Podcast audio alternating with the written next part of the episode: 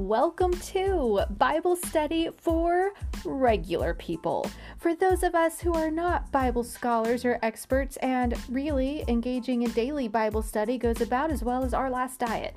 This is my intention to make Bible study convenient and fun. So just listen along or grab your Bible and follow along.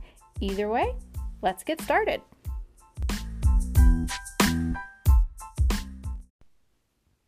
This is episode 12 of Bible Study for Regular People. We are going to get to hear a psalm from David uh, when he is going through a time of grief, which I really relate to a lot, brings up a lot of feelings for me. We also, in the Old Testament, I think it's really interesting that we're reading about Solomon building the first temple. And when we flip over to the New Testament, we're reading about the Last Supper. And so while the Solomon is uh, creating and, and, and building up this temple, Jesus, as he calls himself the temple that he will destroy and then rebuild and raise in three days, like that's carrying out. So one's going up and one's coming down. Uh, so I hope you will get ready because there's a lot of really good stuff in this one. It's a bit longer than I normally like, but that's just how it works out sometimes. So uh, go for a nice walk in the beautiful sunshine and have a listen.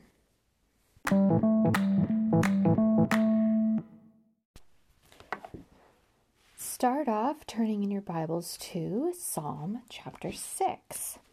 The theme here is deliverance in trouble God is able to rescue us. The author is David.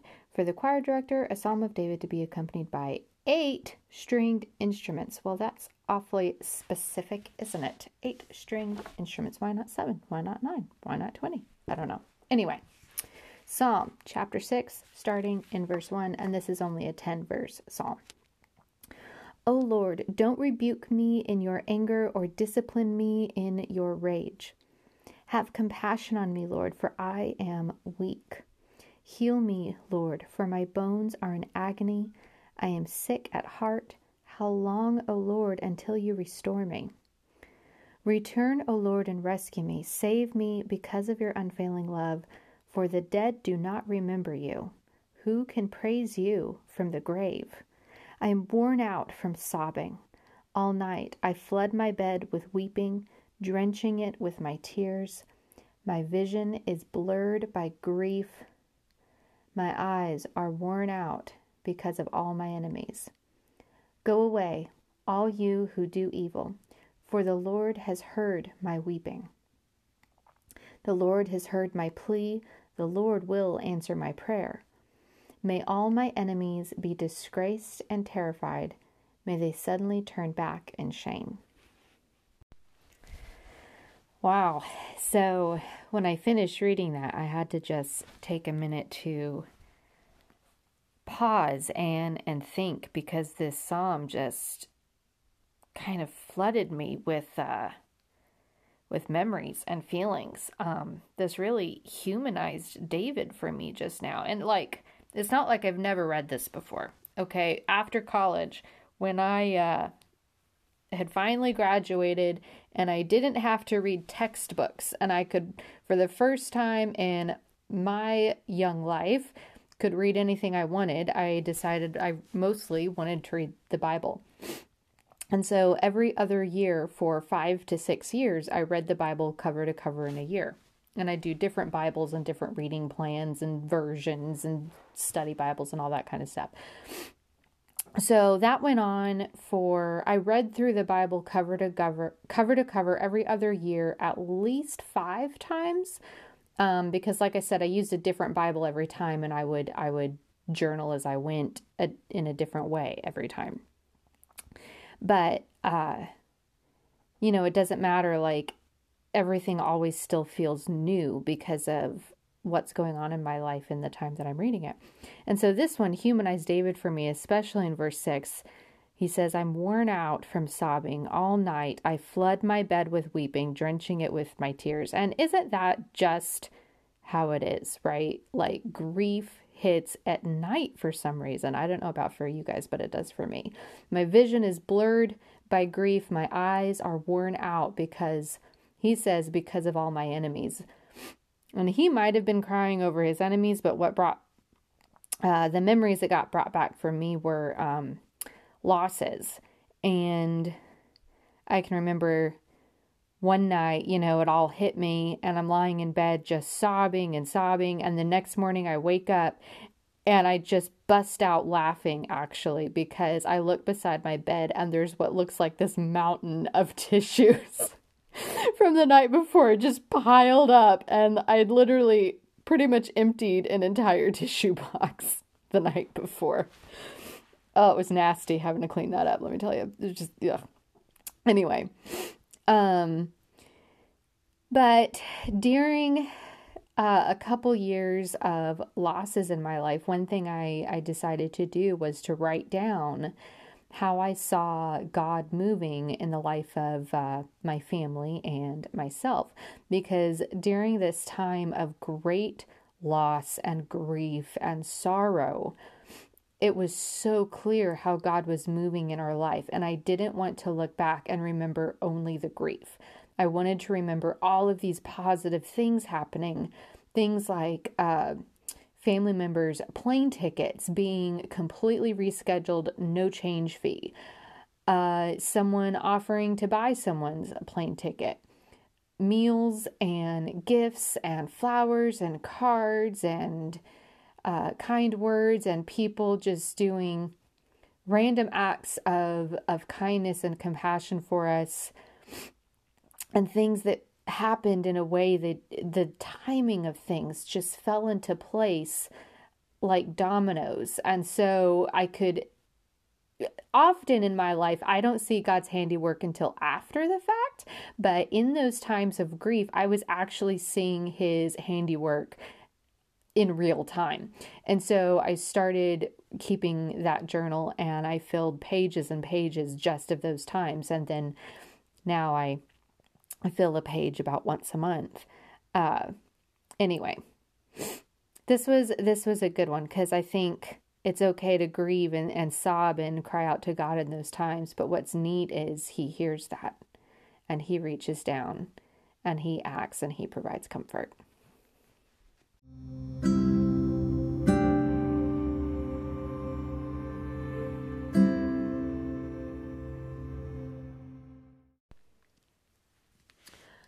Okay, so flip over to, well, if you want to flip over, First Kings chapter 5 and 6. Now, I have pre read this section and I'm just going to sum it up for you because when I read the title is Preparations for Building the Temple and Solomon Builds the Temple, I said, oh no, I cannot sit here and read this to people. Okay, if you have ever read biblical building plans, um, you know why I'm not going to read this to you because I mean they really did serve as blueprints and they're very very detailed and can get pretty dry. But when you zoom out and look at the main key points, then it's actually really really cool. So I'm just going to highlight the cool stuff for you and leave out the nitty gritty details. I also encourage you to, when you get a chance, Google image a picture of uh, the temple that Solomon built. Because, of course, some really great artists out there have recreated it uh, so that you can kind of get an idea of what it would have looked like according to these dimensions and the descriptions that are in here. And it gets very, very descriptive. Uh, so, in First Kings chapter 5, Solomon, king of Israel, reaches out to a king named Hiram, and he's the king of Tyre. And basically, he explains his temple project. And there was a verse I wanted to, I wanted to read about his explanation of this temple because he's about to hire uh, King Hiram's men, and he's explained why I need your guys and what they're helping me to do and why this is so important to me. So in 1 Kings 5, Verse 5, it says, This must be a magnificent temple because our God is greater than all other gods. But who can really I'm sorry, I think I just quoted you the wrong passage. I'm in Second Chronicles chapter 2, verse 5. Sorry. Uh, but who can really build him a worthy home? Not even the highest heavens can contain him. So I, uh, so who am I to consider building a temple for him except as a place to burn sacrifices to him? And then he flatters Hiram a little bit, and he's like, you know, I've got nobody who can do the kind of work that you can um, for this particular special project. Uh, the Israelites uh, were very skilled in other areas, but he need he needed to call in the big guns for this.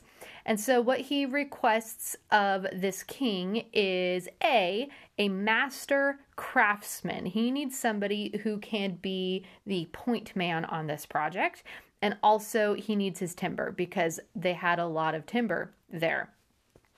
And so, King Hiram. Uh, gets this project proposal and agrees to it and the payment was food because of course this is the day of bartering for the most part. And so he gets paid in wheat barley wine and olive oil. And i doubt it was extra virgin olive oil but he gets paid in all those things and basically is able to feed all of his all of his men. And so King Hiram sends Solomon a master craftsman and really talks this guy up. He says he's extremely talented. He can work with gold, silver, bronze, iron, stone, and wood. He can also work with blue, purple, and scarlet cloth. And if you know anything about how they created colors and dyes back in the day, you know that's a big deal uh, because they didn't have lab made dyes like we do now. And it says he can engrave any design. So he basically says this guy's like a professional tattoo artist. Tell him anything and he can do it. And this guy's name is Huram Abi. So he becomes the point man for this whole project. And Solomon sends some of his own men to go work for King Hiram's men to partner on this project. And he actually hires three times the amount of men it would take for this project, sending them off in shifts. He basically deploys them to Lebanon for one month, and then they come home for two months, and then they go back for a month. So they're not gone from their families for an extended period of time. And he also sends a group of his men in his own land to go. Uh, go to some queries. So basically, he's getting the ancient Israel temple version of granite countertops for this thing. Uh, in let's see, so that was First Kings five and Second Chronicles two. In First Kings six and Second Chronicles three, this is when the construction starts. So they break ground. And basically, the plans for this temple are that it is long and narrow. It's 30 feet wide. The front has a porch. The biggest space is in the middle, 60 feet long. It's the holy place. And then at the very back, a perfect uh, cube, actually, 30 feet wide, 30 feet deep, and 30 feet high, is the Holy of Holy Places. And so that's the basic shape again. Google image uh, that so you can get an idea of what it might look like. Um, and he also, oh, so the temple is about 2,700 square foot because I, I looked that up and that's what they think it is based on all the dimensions given. And he also builds a complex next to it that is three stories high. And I tried to look up what this complex was used for because it, it just says it's a bunch of rooms and it's three stories high, and uh, they think it was used for storage. Who knows? And this whole temple took seven years to build. And when you think about the fact that there were no power tools, there was no heavy equipment, everything was done through manual labor and the size and intricate design of this thing. The fact that it took them seven years is actually pretty impressive by my book. Uh, oh, a couple interesting facts. So, uh, the timber, they actually floated the timber down the Mediterranean Sea in rafts. So, from Tyre, they chopped it down tied it into rafts, floated it down the river, and uh, the Israelites grabbed it, pulled it out, broke it apart, and were able to use it that way. Of course, We kind of still float timber like that to this day. Up here in the Northwest, we sure do anyway.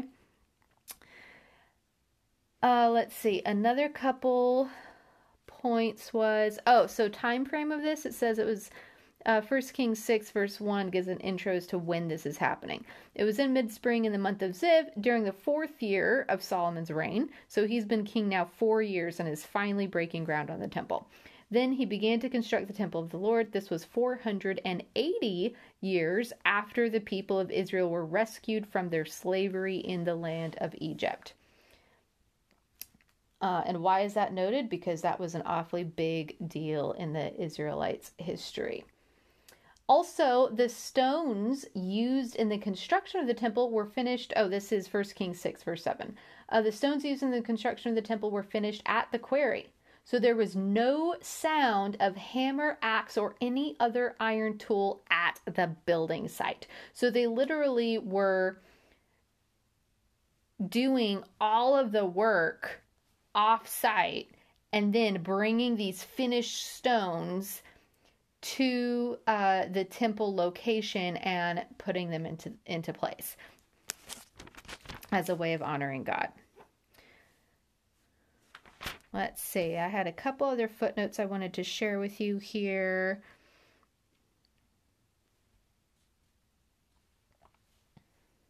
Okay. Uh, about it says uh I will live, verse uh, Kings six verse thirteen. I will live among the Israelites and will never abandon my people Israel. Uh, this was God's message to Solomon. He says, "Concerning this temple you are building, if you keep all my decrees and regulations, obey all my commands, and I I will fulfill through you the promise I made to your father David." And then I will live among the Israelites and will never abandon my people Israel. And there's a footnote on this I wanted to read, I thought was really interesting. It says this verse summarizes the temple's main purpose. So let me back up. So, the whole point of summarizing this at all, the reason I think we need to pay attention to these building plans and blueprints that the Bible offers is this right here. God promised that his eternal presence would never leave the temple as long as one condition was met. The Israelites had to obey God's law. Knowing how many laws they had to follow, we may think this condition was difficult, but the Israelites' situation was much like ours today. They were not caught up from God for failing to keep some small part of the law. Forgiveness was amply provided for all their sins, no matter how large or small. They were all forgiven for everything, and that's not actually the section I thought I was about to read. Oh, here it is. Okay. In honor of God, the temple in Jerusalem was built without the sound of a hammer or any other tool at the building site. This meant that the stone had to be pre-finished, cut and shaped miles away at the quarry. The people the people's honor and respect for God extended to every aspect of constructing this house of worship. This detail is recorded not to teach us how to build a church, but to show us the importance of demonstrating care, concern, honor, and respect for God and His sanctuary. So now think about the temple as it is today. The temple today is each of us. Our bodies are the temples because God lives in us. And think about that. Think of your body as the temple as I read this next piece here. Why was the temple decorated so ornately? Although no one can build God a worthy home, this temple was going to be the best that humans could do. The care and craftsmanship were acts of worship in themselves. Although a simple chapel is an adequate place to pray and meet God, it is not wrong to want to make a beautiful place of worship. And when I think of my body being the temple, what this makes me think is about taking care of it, eating right, getting adequate sleep, staying physically active. In other words, not abusing my body and also taking care of my mind and my thoughts. Anyway, God expected them to take care of this temple. I don't think God has changed. Um, one last really cool thing. So, two last really cool things. At the back, the very back of the most holy place stood these two giant, giant cherubim who had their wings spread open to either side.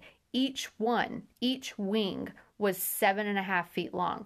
And so the the wings as they had them outstretched so one standing on one side of the room with its wings outstretched the tip of one wing touch one wing touches the wall and the tip of the other is directly in the middle of the room and it touches the wing of the other cherubim who is stretching from his wing to the other wall so imagine looking up 30 feet high are these ceiling height cherubim with their wings outstretched going the entire width of the room. I think that must have been really cool to see.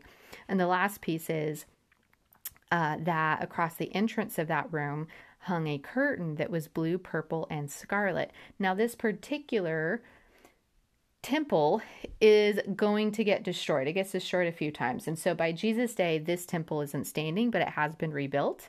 And that curtain, that blue, purple, and scarlet curtain, it gets remade and hung back up. And when Jesus died, this is the one that gets torn in half. Like, yeah, we don't have to go into a most holy place anymore. Jesus changed that, and now we can go to God directly.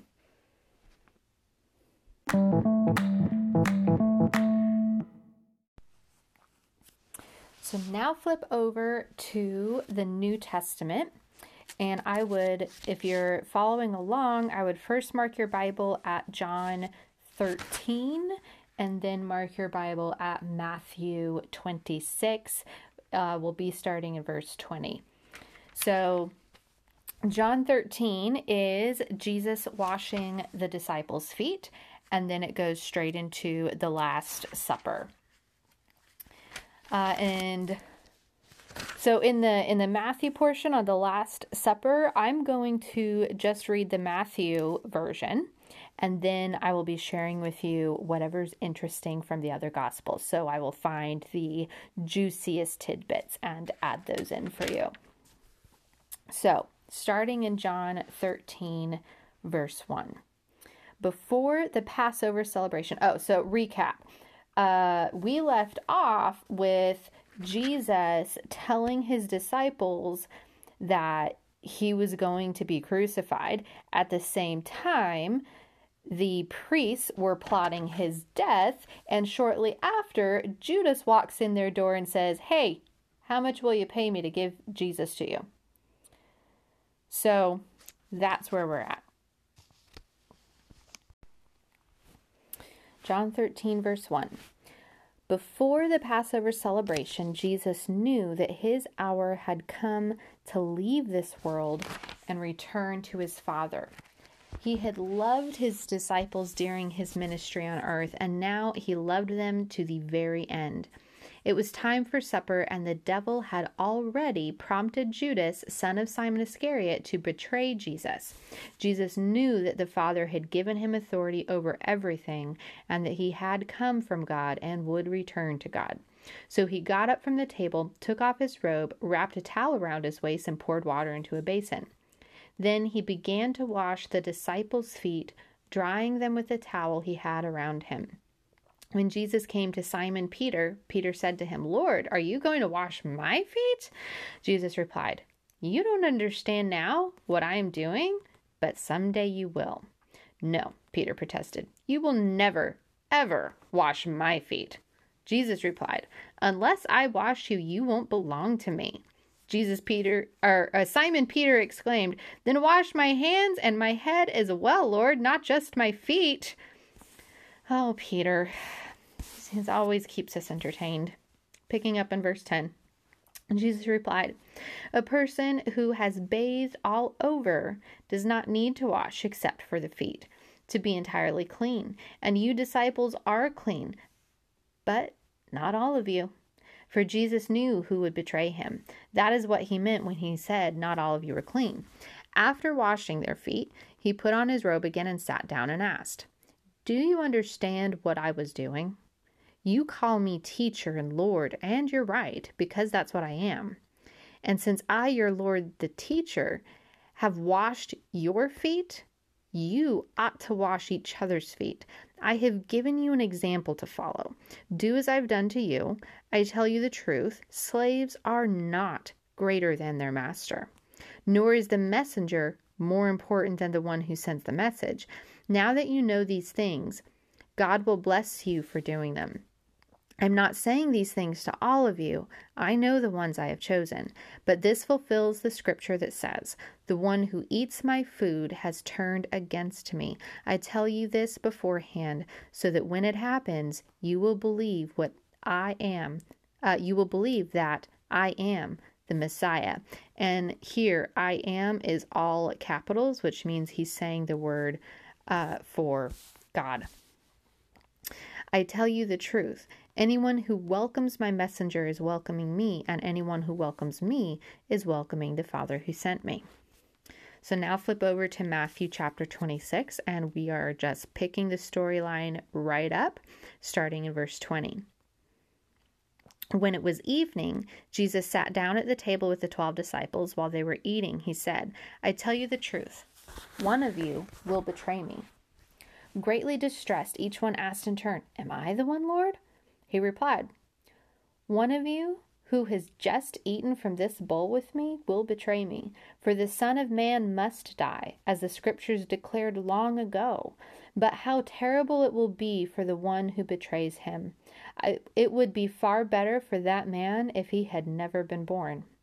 Judas, the one who would betray him, also asked, Rabbi, am I the one? And Jesus told him, You have said it. As they were eating, Jesus took some bread and blessed it. Then he broke it in pieces and gave it to the disciples, saying, Take this and eat it, for this is my body. And he took a cup of wine and gave thanks to God for it. He gave it to them and said, Each of you drink from it, for this is my blood, which confirms the covenant between God and his people. It is poured out as a sacrifice to forgive the sins of many. Mark my words. I will not drink wine again until the day I drink it new with you in my Father's kingdom. Then they sang a hymn and went out to the Mount of Olives.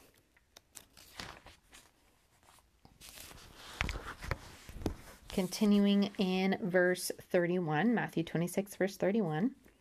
On the way, that is, on the way to the Mount of Olives, Jesus told them, Tonight all of you will desert me, for the scriptures say, God will strike the shepherd, and the sheep of the flock will be scattered. And let's see, that is quoting Zechariah 13 7. But after I have been raised from the dead, I will go ahead of you to Galilee and meet you there. Peter declared, Even if everyone else deserts you, I will never desert you. Oh, Peter, there you go again. Twice in one night he sticks his foot in his mouth.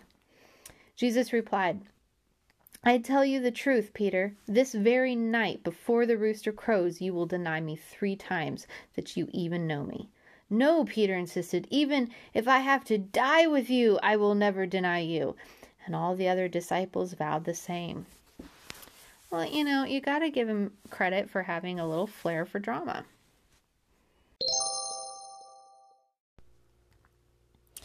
So there is some really good juicy stuff here that I'm very excited to share with you.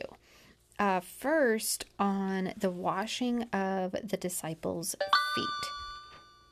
Sorry about that beep. I got a notification. Uh, just a couple things here. The overall point seems to be that Jesus is saying, Look, guys, if I, your rabbi, teacher, Messiah, Lord, can wash your feet, who are you to think that you're ever above doing that? Right? And so when we turn our noses at those who are homeless or smell bad or we just don't have time for them, you know, Jesus is like, uh, do you remember me?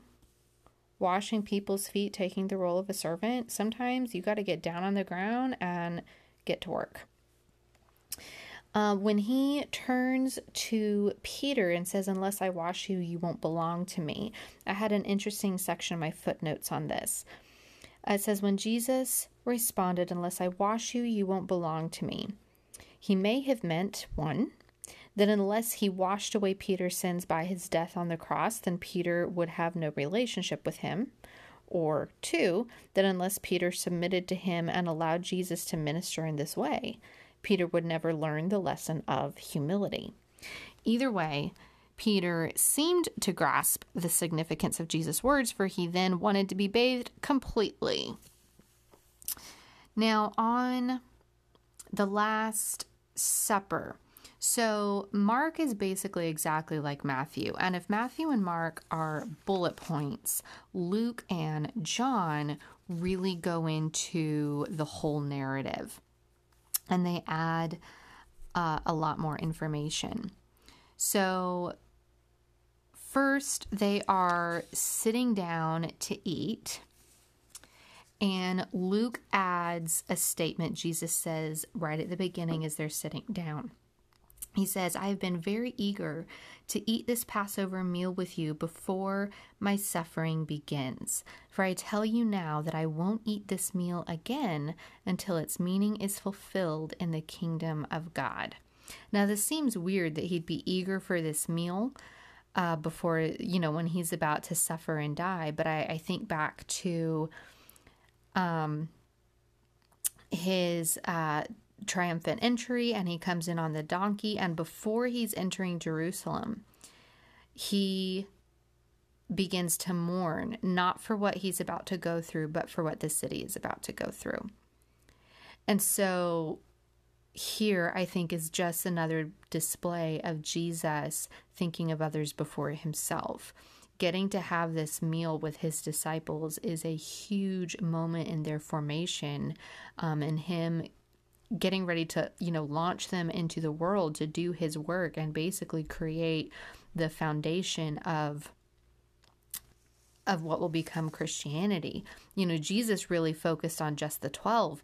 It was his disciples who then went and multiplied everything exponentially. Let's see. And then when it goes on to them talk about who's about to betray Jesus. Luke adds, he says, there, uh, but here at this table, sitting among us as a friend, is the man who will betray me. For it has been determined that the Son of Man must die. But what sorrow awaits the one who betrays him? The disciples began to ask each other which of them would ever do such a thing. Then, and that's kind of it for that at the moment with, with Luke. Then they go on to a different conversation. Then they began to argue among themselves about who would be the greatest among them. Jesus told them, In this world, the kings and great men lord it over their people, yet they are called friends of the people. But among you it will be different. Those who are the greatest among you should take the lowest rank, and the leader should be like a servant. And so I'm sure in their minds it's flashing back to just a little while earlier where he was washing their feet says, Who is more important, the one who sits at the table or the one who serves? The one who sits at the table, of course, but not here, for I am among you as one who serves. You have stayed with me in my time of trial, and just as my Father has granted me a kingdom, I now grant you the right to eat and drink at my table in my kingdom, and you will sit on thrones judging the twelve tribes of Israel. And my uh, Bible, which of course is the, I forgot to mention, Chronological Life Application Study Bible, mentions about this verse right here where he's talking to them about sitting on thrones in his kingdom. You know, what was it that qualified them to that position? In this footnote, it points out the only thing we have to go on is what Jesus said, which is, You have stayed with me in my time of trial. The disciples had simply stuck it out Jesus did not recognize their service or their humility or their leadership or their wisdom. They simply stuck with Jesus and persevered. We believe that we are saved by grace through faith, but it's easy to think that God's honor roll will list those who accomplished the most for God's kingdom. But the disciples were promised great places in God's kingdom for simply having stayed with Jesus. If you're losing hope in producing something worthwhile for God, or if you're hanging on to God by threads, be encouraged and hold on. Be faithful sometimes. Oh, being faithful sometimes simply means staying with Jesus, persevering, and sticking it out. I thought that was a neat a neat perspective on that I have uh, never heard from a pulpit before. Let's see. Okay, so about uh, this whole communion thing. I've got a so so in my footnotes in this Bible, some of them I don't like, and I remember that these are just humans writing these comments, and sometimes I disagree with them. Others of them are meh, just filler, and then every once in a while there's some really good stuff, like that one I just read, and then I like the uh, cultural background that they give, and this is a, a little bit of that. Um, well, this one isn't, but uh, oh, yeah, yeah, here it is. Luke mentions two cups of wine while Matthew and Mark mention only one. In the traditional Passover meal, wine is served four times. Christ spoke the words about his body and his blood when he offered the fourth and last cup. I was like, oh, I didn't know that. So there's different interpretations of why why the Lord's Supper, right? And there's it says there's three main views. Number one, the bread and wine actually become Christ's body and blood. Some people believe that. Kind of makes us cannibals. Anyway, number two, the bread and wine remain unchanged, yet Christ is spiritually present by faith in and through them. Well, I don't know about you, but when I've eaten cracker and wine, they still taste like cracker and wine. So that might be it. And three, the bread and wine which remain unchanged are lasting memorials of Christ's sacrifice. No matter which view they favor, all Christians agree that the Lord's Supper commemorates Christ's death on the cross for our sins and points to the coming of his kingdom and glory. So, okay, so that's what they symbolize. But what happens when we take them? And there's different views on that. It could be one, it humbles us before God. We confess our sin and restate our need for God to guide us. Two, reminds us that we are forgiven. We remember that his shed blood paid the price. Three, expresses our oneness in Christ. We are unified in our faith. And I think that one's probably the one that I keep in mind the most when I'm taking communion. Um, is that it's an expression of, of my oneness in Christ, that He is within me. Uh, or, or this one, number four, encourages us to recommit. We are reminded to pledge ourselves to serve Him who died for us. Okay, so moving on to John's version, there are a couple things he added um, concerning Judas. Um, in John, he mentions where he identified Judas by the dip the bread in the bowl together. And after that, Jesus turns to him and says, Hurry and do what you're going to do.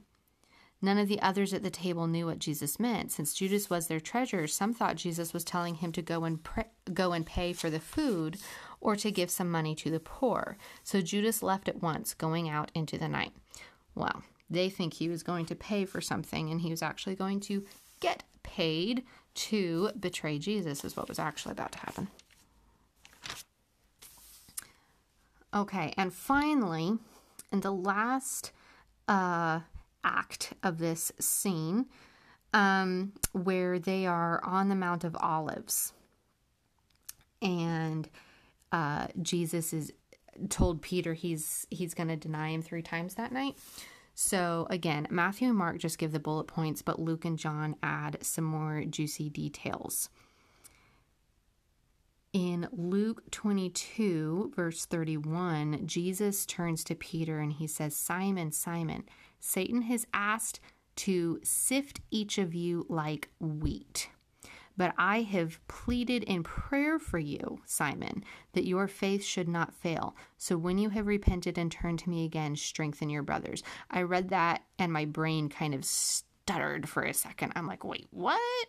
First of all, Satan asked to sift each of you like wheat. So Satan asking God to sift us like wheat doesn't sound pleasant to me, right? So he's asking permission. So Satan has some sort of limited power there in order to do some sort of a, a test or trial of humans. And then Jesus' response is that he prayed. So Jesus, God in the flesh, Messiah, creator, Savior, praying for us, right? Like that blows my mind too. He says, I pray that your faith should not fail. So Jesus praying for the faith of a human. My mind is a little bit blown. Anyway, um